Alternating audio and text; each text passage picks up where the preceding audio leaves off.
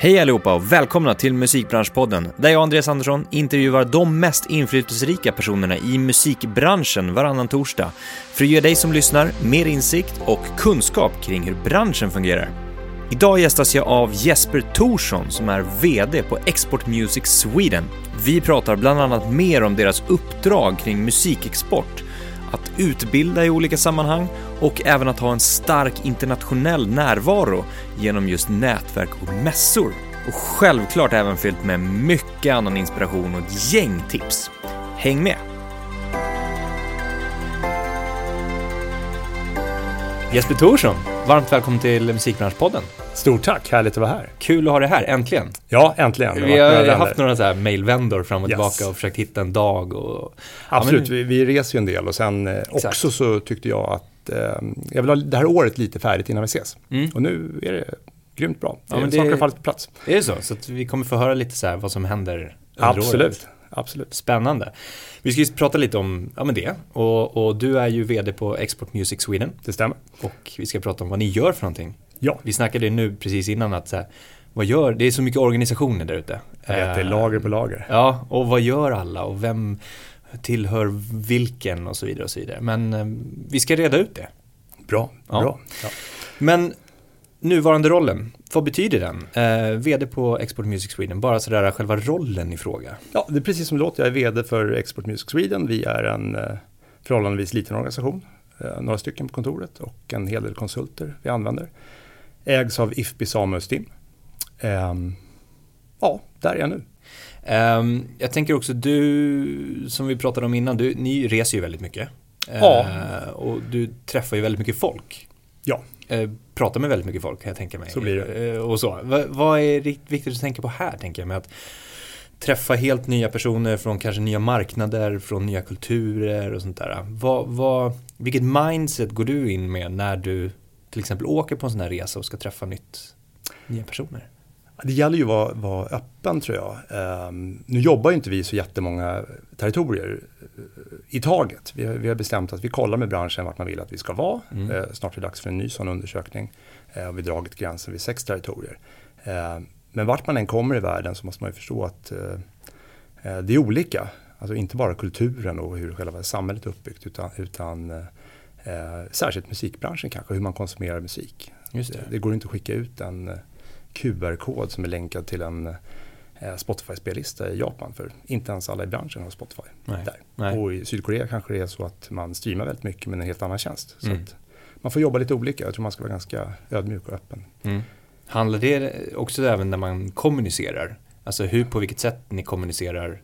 Eh, vilka termer man använder till exempel just eh, Det kan det nog vara. Jag har inte tänkt så mycket på det. Men eh, ja, kommunikationen är nog ganska lik. Men, det är klart man, att man agerar lite annorlunda i Japan mot vad man kanske gör i Norge. mm, mm, Och sen är det ju olika. Vi, vi verkar ju på lite olika områden. Om vi åker till Sydkorea så är det ju mycket låtskriveri. Liksom. Mm. Om vi åker till New York eller Tyskland kanske är något annat som är Mm. fokus på den Mm. resan. Om vi går tillbaka, vart började du i musikbranschen? Som du sa, du har inte sökt ett jobb sedan du började i musikbranschen, så vart, vart kommer du ifrån? Eh, jag kommer ju från en hårdrockbakgrund. Mm. eh, Om man nu kan kalla det musikbransch. På den tiden bodde jag hos mina föräldrar och tjänade inte några pengar. Men vi spelade in lite skivor för Nuclear Blast, bland annat i Tyskland när man var tonåring. Vad hette det? Eller vi hette Afflicted. Afflicted Convulsion hette vi först. Då kom ju hela den här death metal-vågen liksom, när, när Entombed och, och Dismember och Grave, alla de här banden från Stockholm. Det blev som en explosion liksom, med något alldeles nytt då. Ehm, så det var väl min första kontakt med branschen och inget jag levde på utan då pluggade man ju och höll på med, med annat. Mm. Eh, Men mitt första jobb i musikbranschen var på House of Kicks. Eh, Ungefär samma gäng som är Sound Pollution idag. Och det var så att jag, eh, när jag pluggade så var ute och klättrade i Stockholm med omnejd med, en, eh, med säljchefen till House of Kicks. Eh, På den tiden. Och han tyckte väl att eh, jag verkar vara en bra säljare. Så han tyckte, kan du inte komma över och köra hos oss? Och det, det var inte så att han hade ett jobberbjudande. Utan han menade väl mer att jag skulle träffa deras ägare, Johan Hargeby och Kalle Scheven. Eh, och jag var nog först inte så intresserad, för jag var ganska nöjd med det jobbet jag hade då. Jag jobbade med bokimport, Mm. böcker från England. Eh, men sen tänkte jag ändå, det är precis musiken jag gillar. Det är en hel del människor i Tyskland jag känner från tidigare. De sitter på de här bolagen de distribuerade. Eh, så jag käkade lunch med Johan och Kalle och jag fick jobbet som säljare i Norrland. På, en, på ett bolag som jobbar främst med hårdrock och punk. Liksom. Det, då förstår man att musikbranschen var lite annorlunda då, 98. Mm, ja, verkligen. Eh, och så började jag där och efter ett tag gjorde jag väl en hel del andra saker också. Eh, var en fantastisk tid, superkul. Eh, och precis, de hade precis eh, gett ut första Helicopters, eh, hade massa black metal-band på No Fashion som Dark Funeral och så vidare. Och sen distribuerade de just de här Nuclear Blast, Central Media, Metal Blade och några andra lablar som liksom fullkomligt exploderade, särskilt Nuclear Blast eh, åren efter, när jag kom dit. Med Hammerfall, Dimmerborger, In Flames och ja. massa band som är aktiva idag fortfarande. Ja. Eh, gav ut sina första skivor då. Mm. Och sen, eh, sen förvärvades House of Kicks av eh, MNV, gamla proggbolaget, som precis gick in på börsen. Eh, och jag var en av de som följde med dit och eh, blev exportchef efter ett tag. Eh, där var det här talet ganska rörigt. Eh, jag var där i tre år tror jag. Vad betyder det? Alltså exportchef då för den svenska eh, De lablarna vi hade som vi hade distributörer för ute i världen. Mm. Och det var ganska många lablar. Dels MNVs lablar men också en massa lablar som alltså Kicks hade. Men det var lite skakigt där och helt plötsligt ringer man från, jag kommer inte ihåg om man ringer från Bonnier Amigo eller Roadrunner först. Men Bonnier hade i alla fall, Bonnier Amigo hade fått över Roadrunner-etiketten. Som mm. på den tiden var en jag tror ett tag var det nog världens största independent med, med Slipknot och Sepultura och massa stora rock och metalband. Mm. Nickelback. Eh, och i den här dealen så hade man bestämt att man skulle ha en, eh, en dedikerad labelperson, en labelmanager för hela Norden. Och det igen då lät ju helt fantastiskt intressant att få kunna foka på ett bolag och bygga det i, i Norden eh, för en ganska stabil distributör liksom, som man hade då. Mm. Så att jag byggde ja, det blev som ett lokalt Roadrunner-kontor. De hade ju massa kontor ute i världen, i flera USA, i Frankrike, Tyskland. Eh, och vi tog väl hand om Norden då. Och eh, jag fick egen eh, marknadsföringsbudget. Vi, jag satt med i deras europeiska NR-grupp. Eh, vi hade street teams, vi använde oss av Bonnier, Bonnier Amigos label managers i, i Norden. Och det, ja, det var en grym setup faktiskt. Vi var otroligt starka. Mm. Eh, på rock och metal. Mm. Plus då att det var flera av de här banden som hade varit i princip idoler för mig när jag var tonåring. Exakt. Innan King Diamond. Och, Kunna få jobba med dem. Precis, för många av dem var ju fortfarande aktiva. Och just där då med Slipknots tredje skiva så ja, det smällde ju bara. Liksom. Mm. Superkul. Fick du träffa dem då?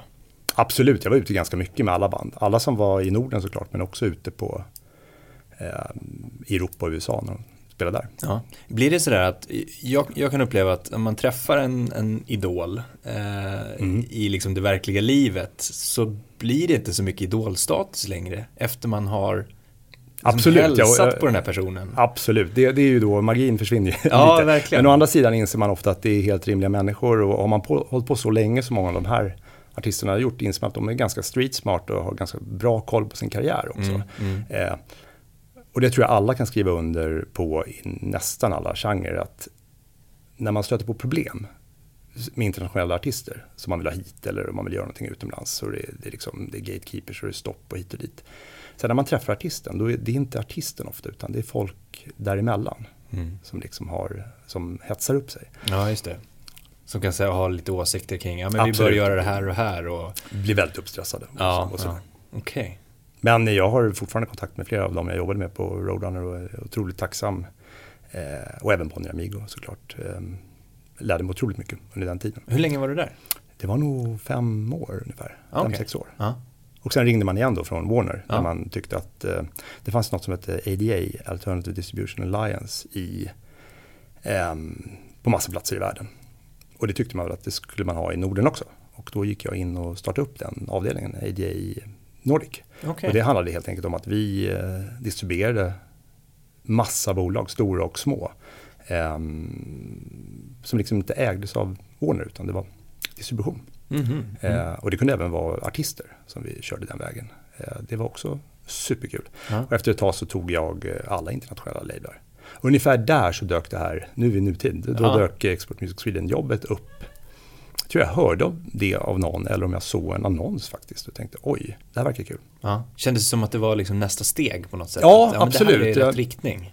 Absolut, också för mig att göra något lite nytt. För jag har jobbat med representation av lablar ganska länge då. Ja. Ehm, och det är ju lätt att man liksom tycker att man vet bäst och, och sådär. Jag tror det är nyttigt för människor att göra något nytt ibland. Och det här var ju helt nytt. Mm.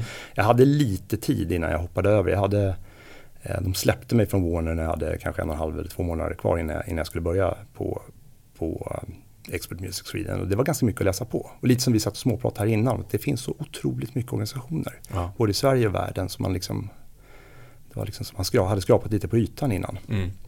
Har du lärt dig dem nu känner du? Ja, nu känner jag att jag har ganska bra koll. Du har det? Ja, det tycker jag nog. Sen är det såklart att det dyker upp någon liksom, ny, eh, men det, då är de ofta ganska i periferin och, Ja. och små. Hur länge har du varit där nu? Nu har jag varit här i, eh, det, det är sjätte året. Okej. Det Mm. är helt otroligt. Trivs du bra då? Jättebra. Ja. Jag har ett, eh, som sagt, det är ju en kamp jämt att få ihop eh, medel till det vi vill göra. Eh, nu sitter det i alla fall för i år. Mm. Eh, vi har massa roliga projekt. Jag har ett jättebra team, litet men eh, ja, som funkar jäkligt bra. Och en jättebra styrelse. Det här som har lett, liksom vad det är som har lett dig hit så att säga, eller lett dig till nästa projekt hela tiden. Mm. Är det någonstans den här nyfikenheten eller utvecklingspotentialen eller utmanandet? Eller vad är det som har... Jag tror det. Att man känner kanske när, när eh, jag menar, det finns jobberbjudanden man har tackat nej till och det kanske är någon sorts gut-feeling då att det borde vara bra men nej men det här är nog inte. Eller så kanske man känner att jag inte är klar riktigt med det jag håller på med nu. Nej. Eh, I Roadrunners fall så var det så att eh, Warner förvärvade Roadrunner, eller en del av Roadrunner och vi hade ändå kvar distributionen på eh, Bonnier Amigo, vilket är en bedrift. Ja, ja, när, någon, när, när en major äger 73% av bolaget. Ja. Ehm, sen nu är ju det en uh, Warner-etikett. Eh, men jag fick faktiskt över dem till Warner när det fortfar- på distribution. Alltså, eftersom Warner inte ägde 100% då. Häftigt. Ja. Ehm, men det, det handlar väl lite om det också, att saker förändras hela tiden. Så att då kanske det är dags att hoppa över på något annat och Mm. köra. Jag tycker ju bara det här som du nämnde med Roadrunner och Street Team. Mm. Alltså att man hade det Ja, förut. Man hade verkligen de här dedikerade fansen, hardcore-fansen, som var de eh, eh, ambassadörerna absolut. för banden. Och i Sverige är ganska eftersatt, eller Norden skulle jag säga. När vi började med det så var det ju inga som körde det inom metal riktigt på det sättet. Nej. Och jag menar det här med, eh, låter ju otroligt idag, men då kallade vi också det e-teams, de som jobbade på nätet. Liksom. Ja, just det. Eh, för det här är ju ändå en 6-7 år sedan, eller Ja. mer är det ju, när vi slutade med det där. Ja, det är häftigt. Och sen så här fanclubs och eh, Absolut, ja, nyhetsbrev skickades väl säkert ut från de här eh, fangrupperna och street absolut. Och det var som forum och vi hade till och med, det såg ut som en hockeyjersey ungefär som de hade på sig när de delade ut lappar på eh, våra skivor och spelningar och så här, på, på eh, Globen och Hovet och Fryshuset och överallt. där Vi hade spelningar med våra band. Ja, ja. Tog ni på något sätt hand om dem? Ja, Alltså såg absolut. ni dem på något sätt? Ja, men vi, eh, vi såg ju till att eh, vi hade ju crew call som vi kallar det liksom innan, innan en spelning och träffade dem. Och deras belöning var ju ofta att liksom träffa artisten och få mycket merchandise och eh, få höra musik före. Vi hade ibland eh, Säg att vi hade en förhandslyssning för press med Opet, någon ny platta, vi satt i någon studio. Då bjöd vi ofta in flera av de här, de bästa av de här liksom, som var med då. Det skulle jag tycka var jäkligt ballt i alla fall när jag var 16 år. Ja, verkligen. Eh, Och det är också en väg in och lära sig mer av branschen. Mm. Tycker du att det finns i samma utsträckning idag? Just när det har blivit ännu mer liksom, digitalt och onlinebaserat? Jag ser inte det så mycket idag. Jag tror att det är mer liksom influencers och tastemakers man använder. Mm. Eh, på gott och ont. Jag tror att man kan göra mycket i den fysiska världen också Mm. ute. Hur känner du själv att, liksom, om du tittar tillbaka på dig från eh, liksom, när du kom in där i branschen som eh, ung hårdrockare, kan vi kalla det för det? Ja, det kan man nog säga. Eh. Även om jag hade större ambitioner än så, säkert då. Ja, Men det, det är precis. där jag kommer ifrån, absolut. Ja, till idag. Hur Mm. ser du att du har utvecklats som liksom, person och musikbranschperson?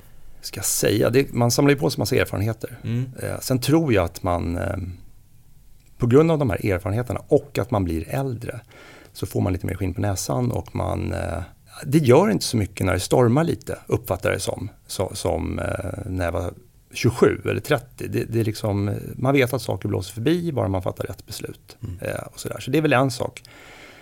Sen tror jag att man blir mycket mer effektiv i både fatta beslut snabbt och i sitt arbete. Eh, och det tror jag beror på att i mitt fall så berodde det på att jag, jag älskar att jobba. Liksom, gå upp tidigt och jobba till sent var det mycket förut. Min fru jobbade ganska mycket också, eller min blivande fru. Man, eh, man kunde liksom sitta hemma eller på jobbet och pula med någon ka- kampanj till sent för det var fantastiskt roligt. Eh, sen när man fick barn då är det, då är det dagishämtning och i Sverige hämtar vi ganska tidigt på dagis. Och det är liksom bara att göra. Och det är ett ganska litet tidsfönster däremellan egentligen. Eh, och då jobbar man hårt. Och det är mm. något jag tycker när man rest runt och jobbat på lablar. Om man jämför Sverige och USA, de jobbar ofta väldigt många timmar och de får mycket gjort. Men det är lite lugnare tempo på kontoret. Det är mycket stå runt ett bord och en kaka och chitchatta, mm. tycker jag. Mm. En svensk har jäkligt bråttom, alltså det, det, i den åldern. Tror jag mm. Och det tror jag sitter kvar för mig nu. För jag är nog ganska, vi, vi reser en hel del. Vi försöker resa lite men det blir ändå ganska mycket såklart. I, i, det hör till jobbets natur. Eh, när jag är hemma så, ja, jag går upp riktigt tidigt, tränar, eh, jobbar alltid en timme hemma innan jag åker till jobbet. Och då jobbar jag, försöker inte öppna mejlen, jobbar med planering. Och är det något på kvällen, någon eh, karateträning eller något som är några gånger i veckan när jag är hemma, då, det ska nog vilja till ganska mycket för att jag ska missa i min planering så jag blir kvar för att jag inte är klar mm. på jobbet. Mm. Då går jag hellre upp tidigare. Även om jag absolut inte är en morgonmänniska egentligen, men jag har lärt mig. Det, det är the golden hour. Hur tidigt pratar vi? Sex, gå upp. Klockan sex? Ja. ja. Då går jag upp, tränar, sen äh, äter jag frukost med min fru och mina barn och sen jobbar jag. Ja. Innan jag åker in till jobbet.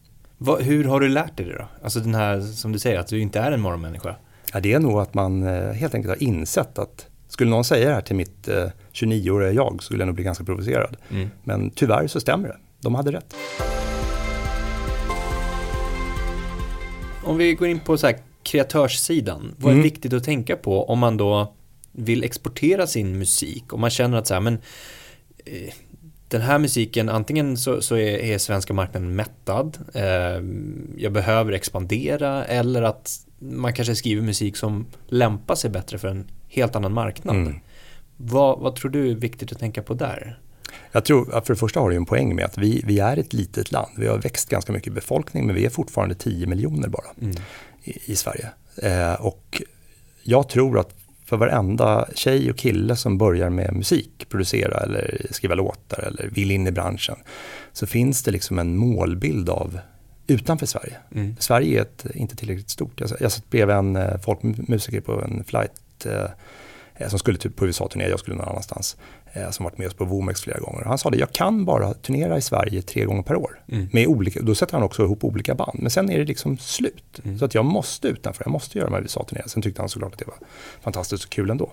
Men jag, jag tror att, eh, för att komma tillbaka till frågan, vad ett stickspår. Ehm, att man ska inte sprida sig för tunt. Och det är något vi hela tiden kommer tillbaka till. Och jag tror att det gäller faktiskt det mesta i livet. Att man, vill man in antingen på ett område i musikbranschen eller i vissa territorier, då ska man satsa på det och se till att man kan komma tillbaka mm. flera gånger. Det gäller såklart inte om man är låtskrivare, det här exemplet, men om man säger att du är turnerande musiker som bokar dig själv mm. eller har ett, en liten label eller vad som helst. Det är ju bättre att åka fem gånger till Tyskland än en gång till Los Angeles för samma pengar. Om du vill liksom ha en långsiktig, och det är, no, det är något även vi på Export Music Sweden märker att vi, när vi vill komma in någonstans så märker man hur mycket lättare det går när man har kommit tillbaka några gånger. Mm. Japan är ett jättebra exempel. När jag var där med Exports Music Sweden första gången så, så, tyckte jag att det gick ju riktigt bra det här och var mycket dörrar som öppnades och sådär. Men nu efter kanske den sjätte eller sjunde resan så märker man att de var väldigt artiga i början men det är nu man liksom kontakter förmedlas mycket lättare och de litar på mig så det tar tid. Mm. Um, så tror jag att det är, att man, att man ska tänka vad man än gör att nu fokar jag på det här. Vad tror du är viktigt att tänka på när det gäller olika intäktsströmmar i andra marknader eller andra länder? Jag tänker på ja, men om man exporterar musik och upphovsrätt ser ju lite olika ut mm. och det finns som vi var inne på massa olika organisationer. Är det liksom någonting man behöver ha extra koll på då? Absolut och det bestämdes väl ganska precis innan jag började egentligen och det var helt rätt av vår, eh, våra ägare att vi verkar inte i territorier där upphovsrätten inte fungerar. Mm. Och det är ju ganska enkelt att vara så fyrkantig på sätt och vis. Men sen ploppar upp länder nu där det börjar komma in ganska bra med pengar men där det kanske inte funkar riktigt som vi vill. Eh, och det måste man ta ställning till på något sätt. Så att som kreatör eller som eh, förlag eller label så tror jag verkligen man ska läsa på för det är olika. Mm. Kan man ta hjälp av er där också? Absolut. Kanske inte att vi kan svara direkt på precis allt, men Nej. vi vet i alla fall vem de ska fråga. Är det lättare överlag att få ut sin musik utanför Sverige då? Absolut, det är ju superlätt. Men sen ska du få någon att lyssna också. i det bruset.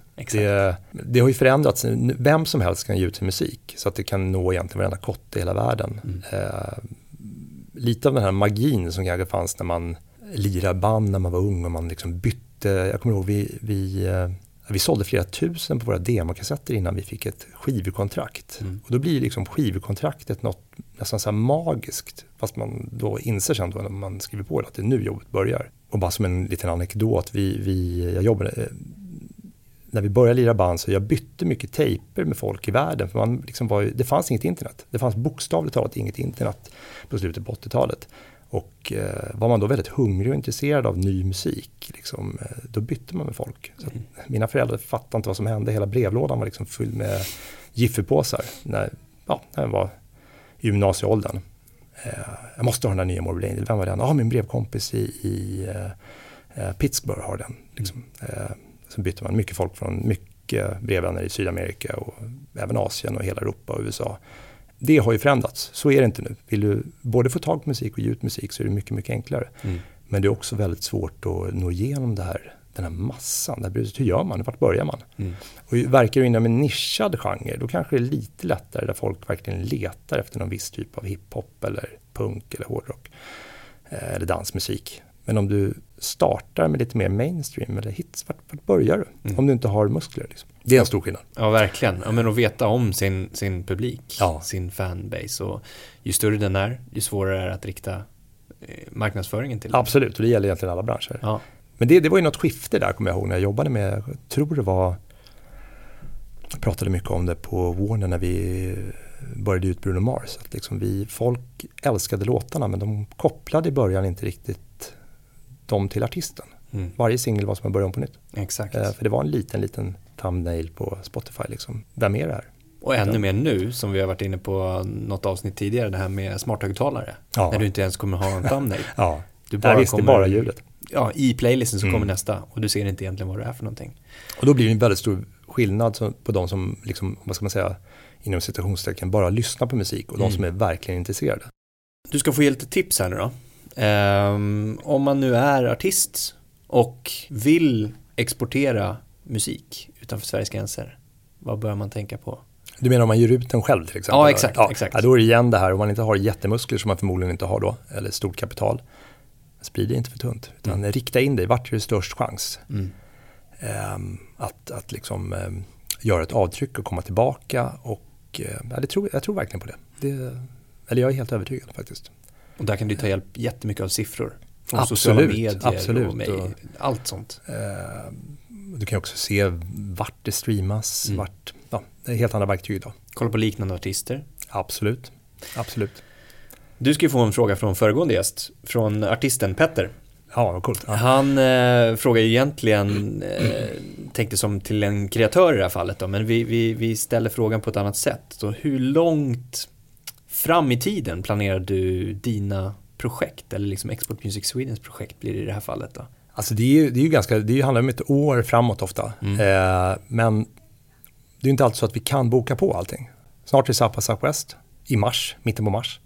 Eh, det bokade jag på den första augusti. För då släpper de eh, badgen. Just det. Då köpte jag, i alla fall vi har massa egna eh, projekt där, så, så eh, eller events, så köpte jag badgen och det är bara för att då öppnar de South West Housing så att man kan boka ett hotell som inte är billigt men som i alla fall inte är vansinnigt dyrt för att stå utan hotell nu mm. några dagar innan. Det, det är inte optimalt eh, och inte några månader innan heller. Eh, och då är det ju inte bestämt vad vi ska göra på South West än. Nu är det det. Mm. Eh, men om man ser med Export Sweden på året så kanske vi inte bokar så tid, för det vågar vi inte riktigt göra eftersom budgeten inte är klar. Budgeten för i år blev klar nu, liksom för någon vecka sedan. Eh, men däremot planerar vi allting. Vi vet att vi ska göra Jazzhead, vi vet att vi ska till Mexiko, vi vet att vi ska till Los Angeles nu i april. Eh, vi vet att vi ska till eh, eh några av nedslagen i höst, Japan, Sydkorea. Eh, vi vet att vi ska göra minst sex seminarier. Ja, men det bokas inte på. Det Nej. ligger liksom i, vi har en jättestor sån här vit eh, tavla på kontoret som jag tror den är tre meter lång. Jag köpte den största som eh, man kunde köpa. Där mm. sitter mm. post-it-loppar med alla projekt. Okay. Så man ser lite också hur året är. Flödet ser ja. ut liksom på något sätt. Ja. Eh, jag tror det passar mig och de jag jobbar med ganska bra att liksom visualisera. Mm. De är också olika färger för olika typer av projekt. Så ja, upp till ett år, skiss och sen när man börjar närma sig Gashead-mässan till exempel, slutet på eh, april, den är ju helt klar. Ja. Det är allt, matchmaking, hur, exakt hur monten ska se ut. Eh, allt är liksom färdigt, rabatter till folk som vill åka med oss och sådär. Det är fixat. Så eh, vi var inne på det i början på podden. Mm. Hur kommer året se ut? Nu är liksom projekten satta. Du var inne på det här lite grann. Är det någonting mer spännande som kommer hända eller? Absolut. Det är ju för det första Mexiko är vi otroligt laddade för eftersom det är första gången och också funnits ett litet tryck från branschen att ni måste kolla vad som händer där. Liksom. Eh, inte helt färdigt vilka som åker med oss men de namnen, eh, det kommer bli en superbra eh, delegation. Massa härliga människor som har sökt. Sen framåt hösten så är det liksom Sydkorea är något som blir bättre och bättre för varje år. Vi har varit där tre gånger nu. Eh, det tror jag jättemycket på och även några nya seminarieämnen som kommer komma upp. Kul. Eh, sen är det en diskussion i, i styrelsen hur vi gör med Kina till mm. exempel. Eh, det är ett ganska, jag ska inte säga tryck, men vi hör mycket från särskilt förlagen att, och låtskrivare att vi borde göra någonting där. Mm. Men sen finns det andra saker som gör det komplicerat. Härligt. Så om man är mer nyfiken så finns ju mycket på hemsidan? Gå in på hemsidan och det, det som jag brukar säga när jag är ute och pratar på eh, organisationer och företag, alltid. Eh, skriv upp er för nyhetsmejlet. Mm. Eh, vi spammar inte, det kommer ungefär en gång i månaden och så kanske någon gång däremellan är det någon panik. Eh, eller panik, det är sällan det, men att ansök till det här seminariet nu eller mm. anmäla er eller ansök till Trade Mission. Eh, det är det bästa, för om man bara ögnar, jag vet hur mycket folk har att göra. Mm. Ögna bara igenom det. Ja. Så kanske man säger så här, berör inte mig, berör inte mig, berör inte mig. Oj, Trade Mission till Japan, jag måste åka med. Ja. Eh, det är det bästa sättet. Jag, jag förstår att hur mycket vi än bygger ut hemsidan, folk har inte tid att vara där inne hela tiden. Och vi kan inte bestämma exakt vilka vi når ju på Facebook eller Instagram. Mm. Så nyhetsmejlet, det kommer alltid fram. Mm. Eller hamnar i spamfiltret. Kolla det. Precis. Ja, det är bra, bra mm. nyttig information. Yes. Du ska få ställa en fråga till nästa gäst. Ja. Vad vill du ställa eh, för fråga då? Jo, eh, jag stöter ju på mycket människor i branschen när jag är ute. Och eh, gemensamt kan jag säga att alla har väldigt mycket att göra det, det, det, man har oftast positivt, men mycket att göra. Och min fråga då till nästa, oavsett vem det är, är vad är den enskilt bästa förändringen du gjort för att förbättra din personliga eller ditt teams effektivitet? Det tycker jag alltid det är något man själv hela tiden försöker utveckla och eh, det bästa sättet att bli bättre på det oavsett om det handlar om att gå upp eh, tidigt eller eh, vilken ordning man gör saker är ofta liksom man får inspiration och hör det från andra. Mm. Det är ofta väldigt bra ehm, erfarenheter andra har som man kan ta till sig. Så kan man plocka liksom olika delar av de bästa och bygga upp sitt, sitt eget eh, sätt att jobba på. Jesper, ett stort tack för ett eh, trevligt samtal. Tack för att vi kom hit och att vi äntligen hittade en tid. Eller hur? Ja. Och lycka till med alla projekt och, och konferenser och resor i år. Stort tack för det. Stort, stort tack för att du har lyssnat och har du tagit igenom dig hela avsnittet så betyder det att du är viktig för oss. Vi vill jättegärna ha din åsikt, vilka ämnen är du mest intresserad av? Vilka personer skulle vilja höra i podden? Vad är dina utmaningar? Kan vi hjälpa dig på något sätt? Hör av dig till oss eller direkt till mig på andreas at dmgeducation.se så hörs vi av. Ha en fortsatt härlig dag.